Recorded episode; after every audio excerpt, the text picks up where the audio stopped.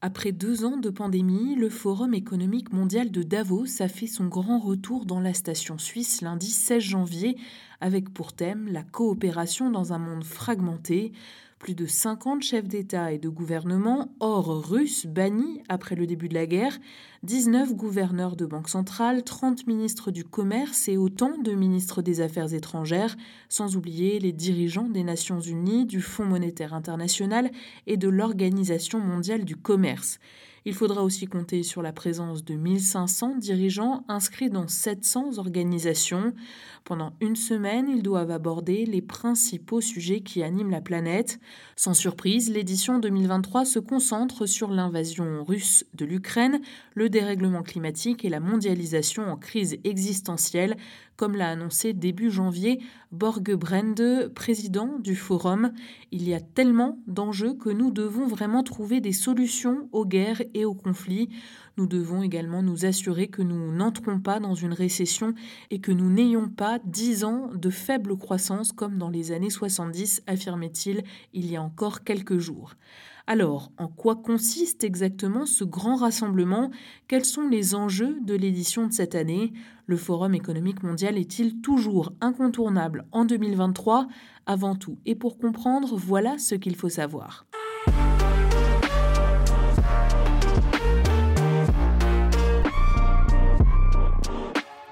Le Forum économique mondial ou World Economic Forum, WEF, fait depuis plusieurs années maintenant partie des grandes réunions qui rythment l'agenda de la communauté internationale.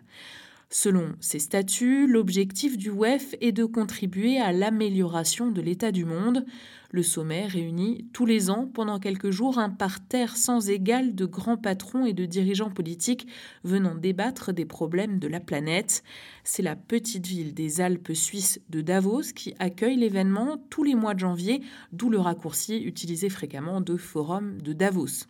C'est en 1971 que l'économiste allemand Klaus Schwab engagé pour une meilleure coopération entre le public et le privé, crée une fondation à but non lucratif et organise un premier symposium européen du management dans cette ville de Davos. À l'origine, il s'agissait d'un lieu d'échange entre hommes d'affaires européens et américains un projet qui a pris de l'ampleur au fil des ans puisque les leaders politiques y sont désormais systématiquement invités depuis 1974. Il deviendra le Forum économique mondial en 1987. Aujourd'hui, quelques 3000 personnes de plus de 110 pays s'y pressent chaque année pour participer à des tables rondes et à des entretiens plus informels. On estime qu'environ 350 sessions vont s'enchaîner de 7 heures du matin jusqu'à minuit pendant ces quelques jours. Les dirigeants des plus grandes entreprises mondiales y côtoient des chefs d'État, des chercheurs et universitaires ou des célébrités. L'occasion de nouer de grandes alliances stratégiques, mais aussi d'effectuer de nombreuses tractations diplomatiques. L'organisation est financée par les plus de 1000 entreprises membres qui versent une cotisation annuelle minimum de 40 000 euros. S'ajoute à cela la participation au forum annuel qui démarre à 1800 euros. Alors, quels sont les enjeux de cette 53e édition du WEF le thème de 2023 est la coopération dans un monde fragmenté.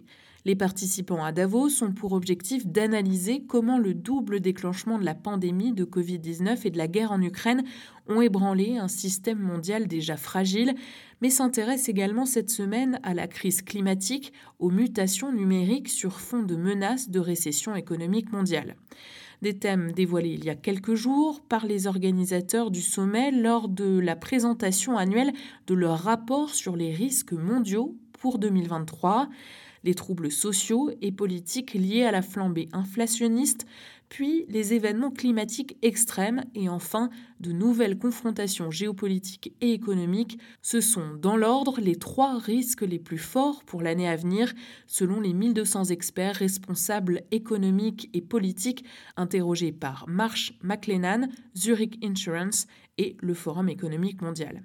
À plus long terme, dans les dix ans à venir, c'est la crise climatique, ses conséquences et la capacité d'adaptation de l'humanité qui préoccupent le plus les décideurs du monde entier.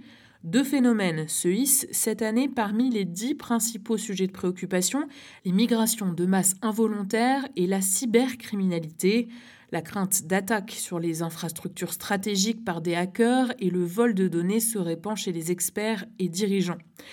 Le rapport évoque également les polycrises. De tout temps, les crises ont interagi, mais la perception par les décideurs qu'elles sont encore plus interdépendantes que par le passé est manifeste selon le WEF et nécessite donc un intérêt particulier. Du côté des interventions, la première dame d'Ukraine a exhorté mardi les participants au forum de Davos, chefs d'État, ministres et grands patrons, à s'unir pour mettre fin à la guerre dans son pays et à apporter une aide militaire supplémentaire à l'Ukraine. Olena Zelenska est venue en personne dans la station des Alpes suisses, accompagnée de plusieurs membres du gouvernement de son mari, de parlementaires et d'entrepreneurs ukrainiens. À retenir aussi le discours d'Ursula von der Leyen, présidente de la Commission européenne, qui a présenté le Green Deal que l'Union européenne prépare, une loi pour faciliter la transition verte de son industrie et la soutenir par des aides d'État et un fonds de souveraineté européen pour empêcher les entreprises de déménager aux États-Unis.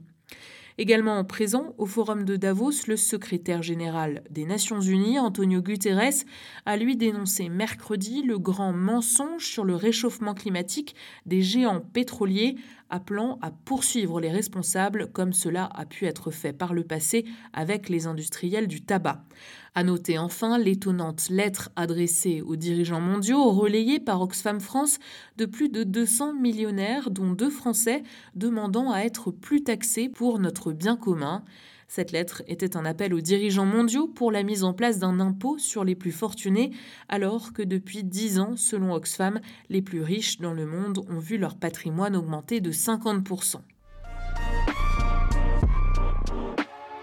Le Forum économique mondial est-il donc toujours incontournable en 2023 le WEF est donc aussi largement critiqué, car pour beaucoup il symbolise un sommet élitiste, la toute-puissance de l'argent et les dérives de l'ultralibéralisme un club planétaire de riches et puissants capitalistes accusés de défendre un modèle économique qui les avantage.